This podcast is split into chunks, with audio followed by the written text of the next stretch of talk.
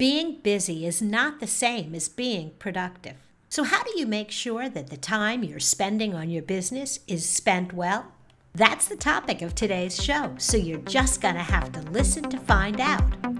Okay, here's the show. Welcome to More Than a Few Words, a marketing conversation for business owners. MTFW is part of the digital toolbox from RoundPet, and this is your host, Lorraine Ball.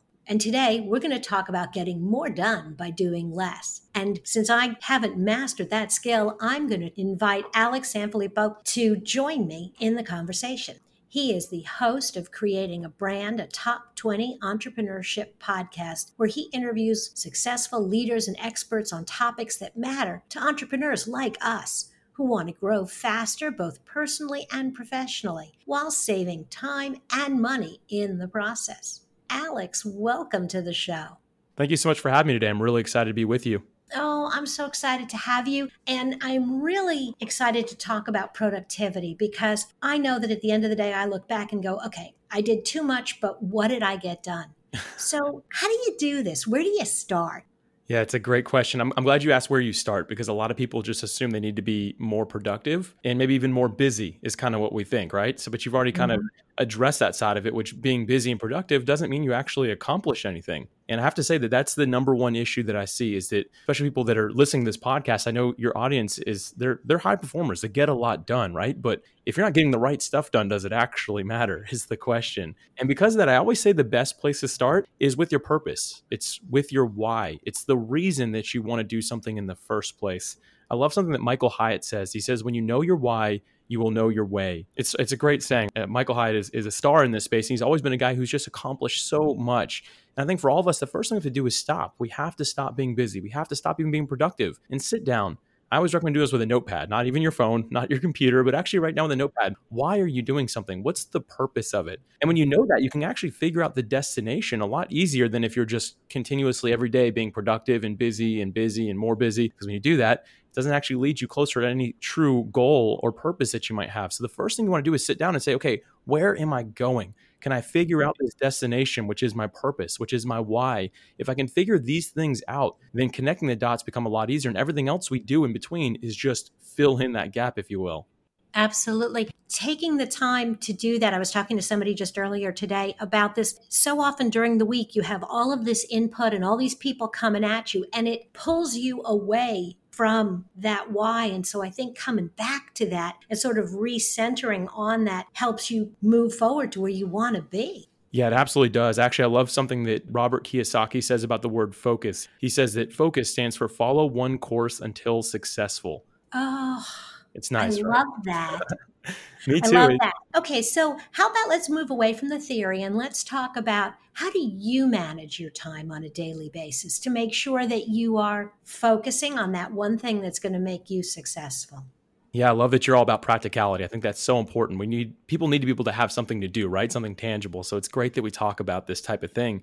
And I think that if I can give anyone an immediate first action, you have to take inventory. Because here's the thing, even if you can find that one thing that you need to do to lead to your ultimate success, to your why, we're all too busy to actually do that, because you already mentioned it. We've got the emails, we've got the phone calls, we've got all these different opportunities. But the first thing we need to do is stop and take that inventory and say, and inventory is simply sitting down, again, with a notepad, some sticky notes, a whiteboard, whatever it might be, and writing down everything that you do in a given day. And I recommend just following yourself for a week, following yourself with a notepad or something to write on for a week, and write down everything that you seem to be doing. And then what you do is that following week is you look at it all and you say, okay, here is the, 150 things that I do in any given week. Most of them are going to be things like take out the trash, do some chores around the house, do these different things that you can't get out of. But there's going to be those things that you realize that are wasting a lot of time, where you might say, okay, 4 hours a week, I'm actually spending it doing these tasks that don't really lead me anywhere. And they might not even be producing anything that's positive or meaningful to the world around me. And what you do is you start making time. So what you do is you start crossing these things off and eliminating them. You can either automate them. So there's a lot of automation tools these days. If you can find a way to automate things, go for it. Pay for tools to do that. The other thing is you can delegate, and that's where you just have a team member or somebody else that might be able to help you and assist you. And then the last thing is that you just might have to get rid of some things. I believe in this saying that we have to make room for the great by letting go of the good. we have some good things in our life that, although they're good, there might be greatness just around the corner. If we're willing to say, okay, I've taken inventory, I just can't do this good thing anymore because I want to make room for that great thing that's right there. People just have to be willing to do that. Absolutely. One of the lessons that I learned was based on this model of putting a bunch of rocks in a glass jar and then dropping in pebbles and then dropping in sand and then water. If you start with the sand, there's no room for the rocks. But if you start with those big things and you focus on getting those things done first, you still have room to drop the pebbles in and fit in between. So I've tried to start my day with that one thing that's important and get it done before I get distracted, because I get distracted. I think the best of us do. And you know what? A lot of us, again, we're kind of addicted to productivity. Many of us that are those side hustlers or those self-employed entrepreneurs, the people that are really making things happen, we're addicted to that productivity. So it makes a lot of sense that the first thing we want to do is check our email and check our social media and respond to everything, because you feel like you're knocking out tasks that maybe it feels like they matter, and they do to some extent. But if you spend the first 4 hours of your day and you burn yourself out just by responding to everything, you're not actually building anything, right? And that's why we have to learn to prioritize our creative element. So whatever it is that leads us closer to the end destination is our creative element. That's what we can do. And I believe that we have to be willing to fight the temptation of the busy work that, yes, we have to do and have to get to. But if you think about it, a lot of that stuff is more mindless. You don't need a super fresh mind to respond to emails or to respond to people on social media, right? But you do need a fresh mind to actually drive your business forward and to work on that big project. And you know, the example you just gave is great. You want to put the rocks in before you put the sand in. So you start with those big tasks. And I always tell people, don't do more than 3 in a day. Find the 3 biggest things you can do to drive your business forward that matter the most. And then if you finish those all before 10 a.m., then great. Spend the rest of the day doing the administrative stuff, but make sure that you're prioritizing those things every single day and really knowing what they are. You know, that is so powerful, that idea that you give yourself permission to also narrow it down to 3 things. Mm-hmm. I'm looking at my to-do list now, and there are like 20 things on it. But they're not all equally important. And so kind of getting your head around this idea that there are 3. If I get these 3 done, that's going to make a real difference in my business or my life. That is fabulous advice.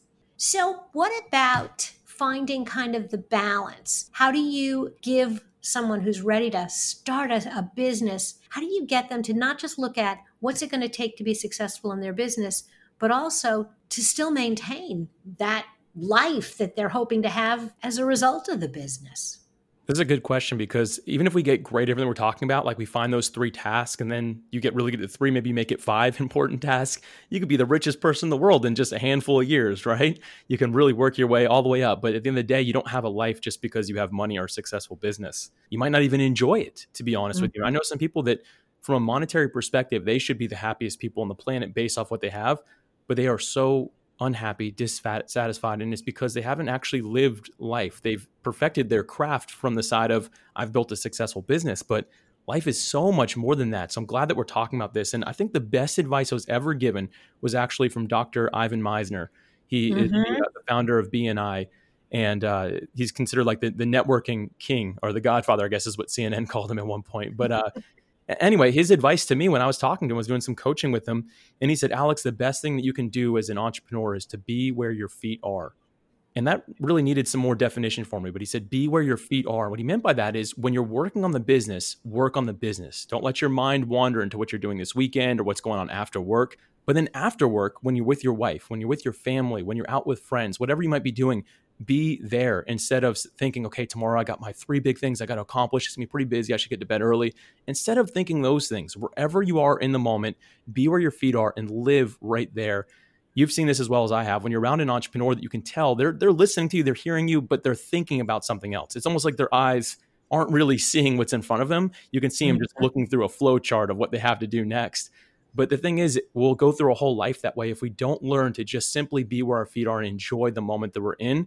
And again, when you're at work, be at work. When you're at home, be at home. When you're out with friends, be with those friends. And when you learn to do this and be present in your life, it's so much more fulfilling. Oh, that is such good advice, because, you know, you wake up one day and you're not going to say at the end of your life, gosh, I really wish I had spent more time working on my business. That is not going to be your final regret. But missing those opportunities or not really experiencing the opportunities or just being afraid to take the time to live those opportunities, that I think that's what people are going to regret at the end of their lives. So great advice. Alex, this went by so fast. Yeah, after 500 episodes that you have, I imagine you get pretty used to these short episodes, but it's fantastic. I love the format of this show.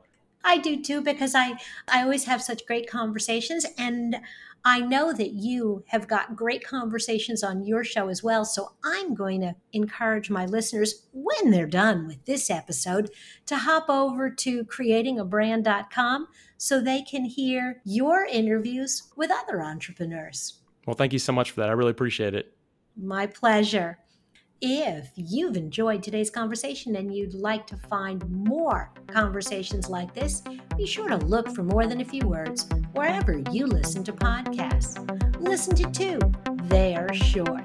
This has been another episode of More Than a Few Words.